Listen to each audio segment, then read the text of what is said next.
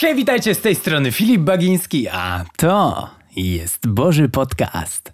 Witajcie w 22 odcinku Bożego Podcastu. Dzisiaj przechodzimy do Ewangelii Mateusza, do 16 rozdziału. Czytamy. Pierwszy werset. Podeszli do niego faryzeusze i saduceusze. Chcieli go wystawić na próbę, dlatego prosili, by w ich obecności dokonał jakiegoś znaku, świadczącego o tym, że ma moc pochodzącą z nieba. Jezus zaś odpowiedział: Gdy nastaje wieczór, mówicie: Będzie bezchmurny dzień, bo niebo się czerwieni. Rano mówicie: Zanosi się na deszcz, niebo zaczerwienione i robi się pochmurno. Z jednej więc strony potraficie wyciągać wnioski z wyglądu nieba, a z drugiej nie umiecie pojąć znaków czasu? Pokolenie złe i cudzołożne szuka znaku, lecz znak nie będzie mu dany. Poza znakiem Jonasza. Z tym ich zostawił i odszedł. I słuchajcie, co to w ogóle dla nas oznacza? Jezus mówił tutaj o tym, że faryzeusze i saduceusze potrafią odczytywać znaki logiczne. Tutaj mamy przykład bardzo prosty, że jeżeli mm, gdy nastaje wieczór, mówicie, będzie bezchmurny dzień, bo niebo się czerwieni. Jezus odnosi się do tego, że kiedy widzą A, to wiedzą, że nastanie B. A w Biblii mamy tyle odniesień i tyle proroctw na temat Jezusa w Starym Testamencie, a oni tego nie widzą. Jezus ma jakby takie pretensje do nich o to, że nie widzą tego, że widzą te proste rzeczy, to czemu nie widzą tych? Skoro to widzą, to czemu nie widzą tego? Skoro są tacy idealni. Dlaczego? To im Jezus próbował cały czas powiedzieć, a oni cały czas nie chcieli go słuchać. I dalej czytamy w piątym wersecie. Przed przeprawą na drugą stronę jeziora uczniowie zapomnieli zabrać ze sobą chleb. Jezus właśnie mówił: Uważajcie, strzeżcie się za kwasu faryzeuszów i saduceuszów. O co chodzi? Strzeżcie się za kwasu? I uczniowie, jak zaraz przeczytamy, myśleli, że no tak, chodzi o zakwas do robienia chleba. A to nie o to chodzi. Jezus mówił taką metaforą, taką troszeczkę, żeby uruchomić myślenie, żeby wiedziano, żeby wiedzieli o co chodzi. Zakwas, nawet kropelka zakwasu, czyni ogromną różnicę, jak się robi chleb. Jeżeli chcecie o tym porozmawiać bardziej, to możecie się zapytać mam, które robią chleby, albo niektórzy tatusiowie czy wujkowie. Pozdrawiam wujka Darka, który umie robić chlebek i jest przepyszny. Zapytajcie się swoich nawet babci, czy kropla zakwasu robi różnicę, kiedy robicie cały chleb. Czy jeżeli na przykład ten zakwas będzie zepsuty, a wy go dolejecie, nawet troszeczkę, to czy to zmieni chleb, chleb, który wyrośnie? Zróbcie sobie taki eksperyment, zapytajcie się taty, mamy, wujka, cioci, babci, dziadka, prababci. Prababcie to już w ogóle chyba na pewno będą wiedzieć. No, ja nie mam prababci, bo moja prababcia już nie żyje. Mam tylko babcię i dziadka i z nimi mogę porozmawiać na ten temat. Na, na przykład, na przykład. Ale prababcie to już na, na milion procent będą wiedziały, o co chodzi. Lecimy dalej. Jezus właśnie mówił: Uważajcie, strzeżcie się zakwasu faryzeuszów i saduceuszów. Im zaś nie dawało spokoju to, że nie mają chleba. Jezus przejrzał ich myśli. Chwila, chwila, chwila, stop. Jezus przejrzał ich myśli? To co on?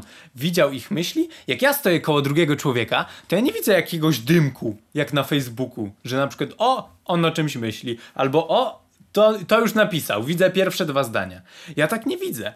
A Jezus no ja tutaj nie, nie, wiem, czy czytamy to samo, aczkolwiek ja czytam w Biblii w ósmym wersecie, w szesnastym rozdziale Księgi Mateusza, Ewangelii Mateusza, że Jezus przejrzał ich myśli.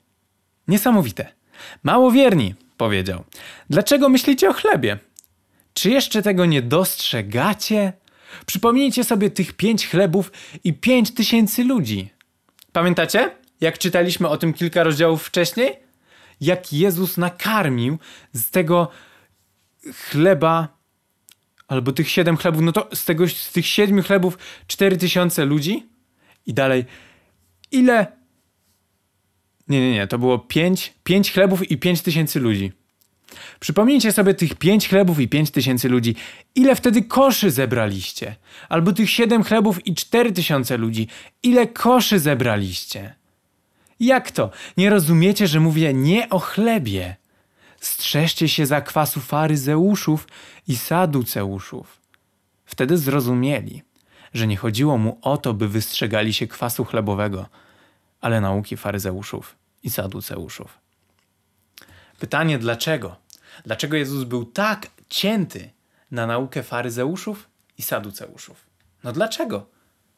Właśnie wydaje mi się, że to, co mówili faryzeusze, faryzeusze i saduceusze, było bardzo logiczne, było bardzo mierzalne, można było to zobaczyć, można było to spisać na papierze, można było powiedzieć: Tyle już zrobiłem, tyle mi brakuje.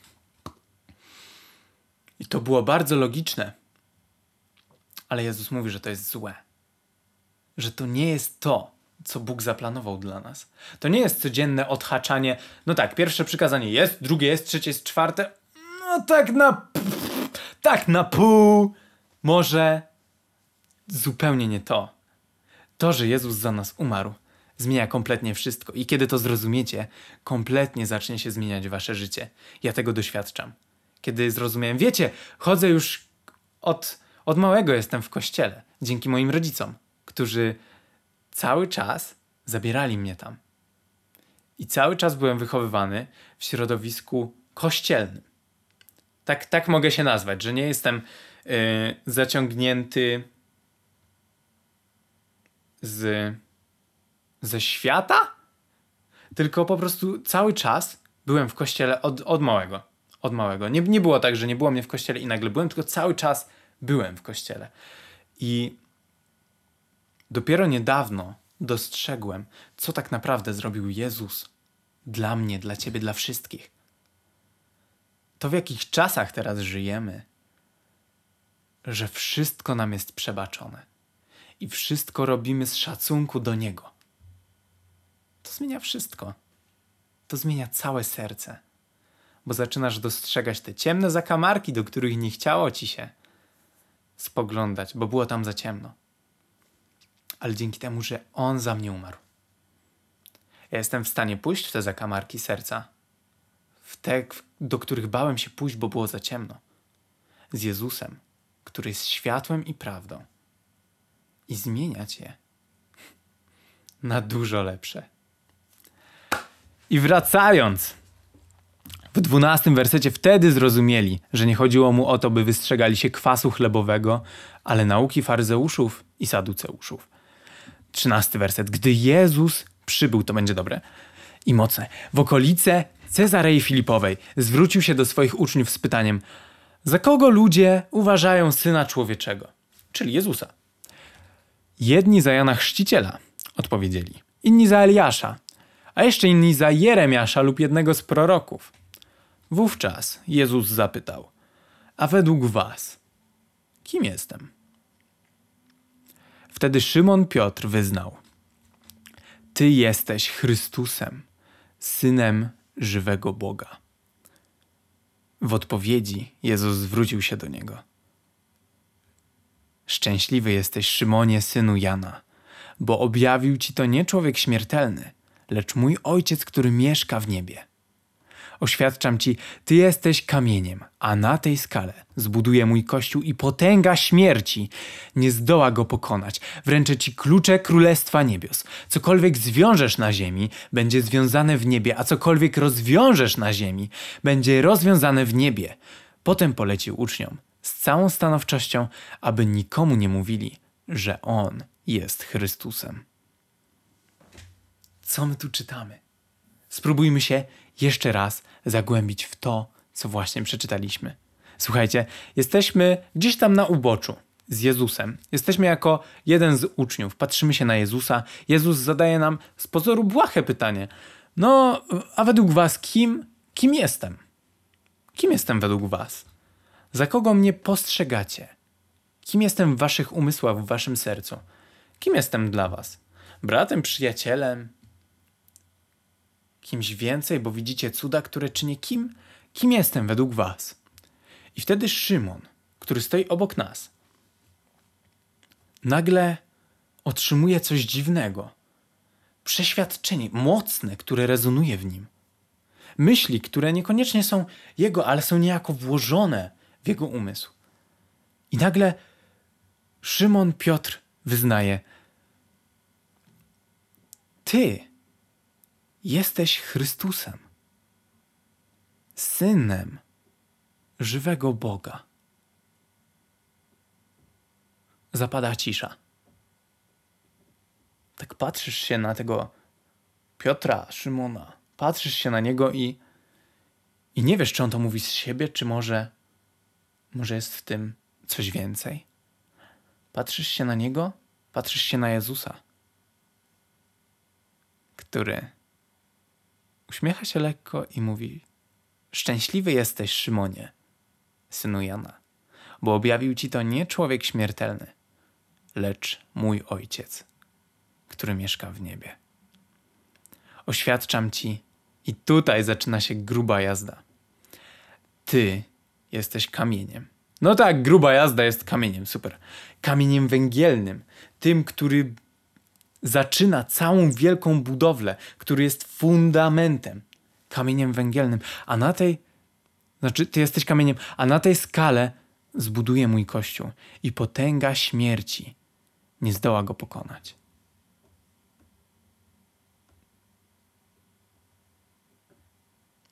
Tutaj mam taki odnośnik, że imię Piotr znaczy kamień. Ale to, to, to już wiemy, to już wiemy. Jakie to jest niesamowite, słuchajcie. Chciałbym żyć w tamtych czasach. Jeny.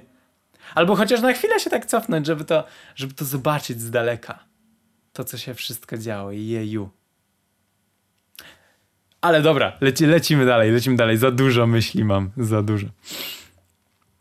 I dalej, 21 werset. Odtąd Jezus zaczął tłumaczyć swoim uczniom, że musi pójść do Jerozolimy, tam wiele wycierpieć ze strony starszych arcykapłanów i znawców prawa, że musi być zabity i trzeciego dnia zmartwychwstać. Jezus już mówił uczniom, co się stanie. Mu przepowiadał im tak jakby przyszłość, bo Jezus wiedział, co się stanie. On wiedział, dlaczego się urodził, do, do czego ma służyć jego życie, jakie jest jego powołanie. I zrobił to. Na szczęście to zrobił. Piotr wziął i tutaj zaczyna się zjazd z górki. Piotr wziął go wówczas na stronę i zaczął upominać. Rozumiecie? Piotr wziął go na stronę ten, który przed chwilą mówił słowami, które nawet nie były jego, tylko Boga. To było objawienie. I nagle bierze Jezusa na stronę. Je Jezu, Jezu, chodź, chodź na chwilę. I mówi do niego: Niech cię Bóg przed tym zachowa. Panie, to, cię, to ci się nie może zdarzyć. I Jezus, to co robi Jezus, wykracza poza moje wszelkie myślenie. On jednak odwrócił się i powiedział Piotrowi: Zejdź mi z oczu. Szatanie, nakłaniasz mnie do odstępstwa, bo nie myślisz o tym, co Boże, ale o tym, co ludzkie. Czajcie? A to był jego przyjaciel. Przecież przed chwilą mu powiedział, oznajmij mu wielkie rzeczy, które będzie, że dostał klucze do nieba, że to, co on zrobi na ziemi, będzie w niebie, a to, co w niebie, na ziemi. Czajcie, on ma korelację bezpośrednią, a jednak tuż po tym opowiada coś, na co Jezus zwraca się: zejdź mi z oczu, szatanie. To naprawia mój umysł. Dlatego, że kiedy Bóg daje mi jakąś wizję, to ja czasem jestem taki zbyt miękki. Że jak ktoś mi coś powie, to daje się tak wciskać. Nie mówię, ej, stop, to nie jest od Boga, ja wiem, co dostałem od Boga. Uczę się cały czas tego, jak nie być miękkim, tylko jak być twardym w Bogu, jak mieć szacunek do samego siebie. To są moje ostatnie odkrycia, że Bóg stworzył mnie niesamowitym. I nie przechwalam się tutaj. Ty też jesteś niesamowity i niesamowita.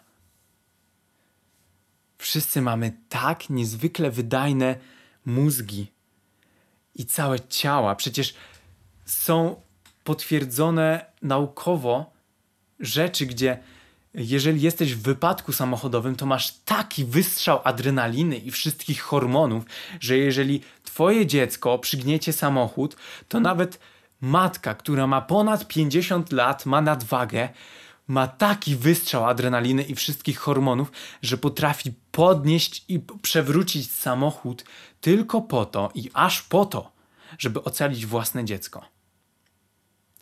Oczywiście zrywają się ścięgna i tak dalej, ale można ocalić własne dziecko. Normalnie nawet nie można ruszyć tego samochodu. Ale Bóg stworzył nas tak niesamowitymi. I wiadomo, nie zawsze korzystamy z tych 100%. Nawet ta matka, która miała nadwagę i tak dalej, wiecie, ona nie wykorzystywała 100% w każdy dzień. Ale kiedy przyszedł ten dzień, ona wykorzystała 100% swoich możliwości, a może nawet więcej, bo zerwała sobie te wszystkie mięśnie, ale czy żałowała? Ja myślę, że na pewno nie. I to są moje ostatnie odkrycia, że czasem mam za mało szacunku do siebie i nie chodzi tutaj o jakąś pychę, że o, ja to jestem niesamowity, tylko raczej, ej, mam szacunek do siebie i nie wezmę tego do swojego życia. Mam szacunek do siebie i teraz nie będę oglądał YouTube'a. Mam szacunek do siebie i teraz nie będę grał w gry, bo wiem, że to mi nic nie da. Wiem, że mogę zrobić coś lepszego w tym czasie. Dlatego, że mam szacunek do siebie. Mam szacunek do siebie, dlatego pójdę na tą siłownię, zamiast leżeć na tej kanapie, pójdę na siłownię i zrobię coś. Mam szacunek do siebie, dlatego codziennie rano pójdę na ten 30-minutowy spacer, żeby się dotlenić i uruchomić mózg i wszystkie procesy poznawcze. Mam do siebie szacunek, dlatego nie będę się uzależniał od głupot. To są moje odkrycia. To są, to są moje odkrycia. Ale o tym w innym odcinku, w innym czasie. Może nagram, może, może zrobimy jakąś serię o tym. To jest, to jest dobra myśl. Może to zrobimy, może, może to zro... może mnie przekonacie, może mnie przekonacie łapkami w górę, może, może tak, może zobaczymy, zobaczymy. 24 werset. Następnie Jezus zwrócił się do swoich uczniów. Jeśli ktoś chce pójść za mną, niech się wyrzeknie samego siebie. Weźmie swój krzyż i naśladuje mnie. Kto bowiem pragnie swoją duszę ocalić, utraci ją. A kto utraci swoją duszę ze względu na mnie, ocali ją. Bo cóż za korzyść odniósł człowiek, który zdobył cały świat, jeśli utracił własną duszę? Albo co da człowiek w zamian za swoją duszę? gdyż Syn Człowieczy przyjdzie w chwale swojego Ojca ze swoimi aniołami. Wtedy odpłaci każdemu według jego czynów.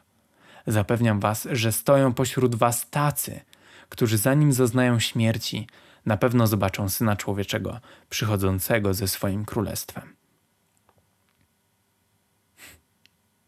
Mi czasem dech zapiera, jak czytam to, co jest napisane w Biblii, to, co ludzie zapisali pod wpływem Ducha Świętego.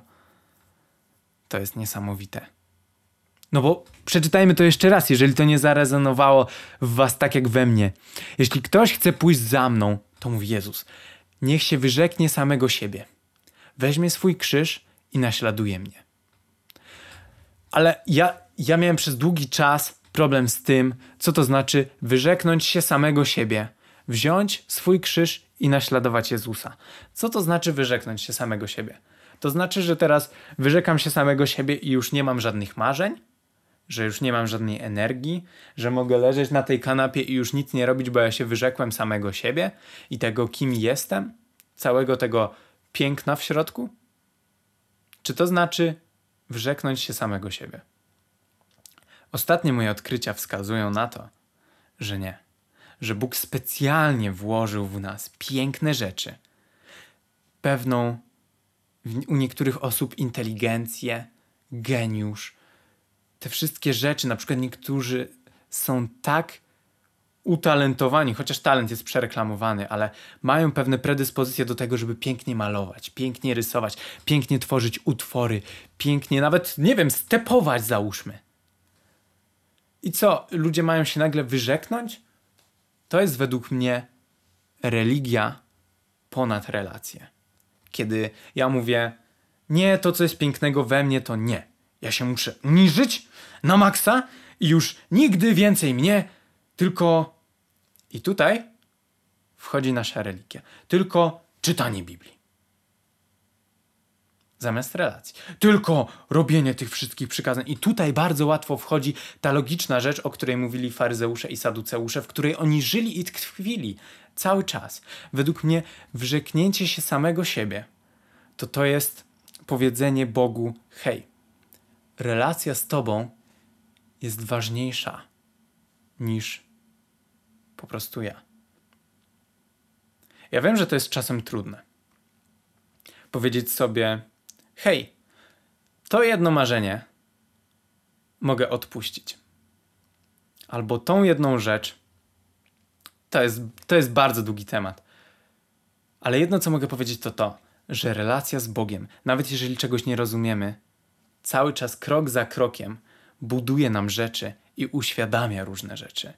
I wierzę, że nawet jeżeli nie rozumiemy pewnych fragmentów, to Bóg wraz z czasem i wraz z tym, jak będziemy mieć z Nim relację, będzie nam tłumaczył o wiele, wiele więcej rzeczy i o wiele większe rzeczy. W to wierzę. I z tym Was zostawiam.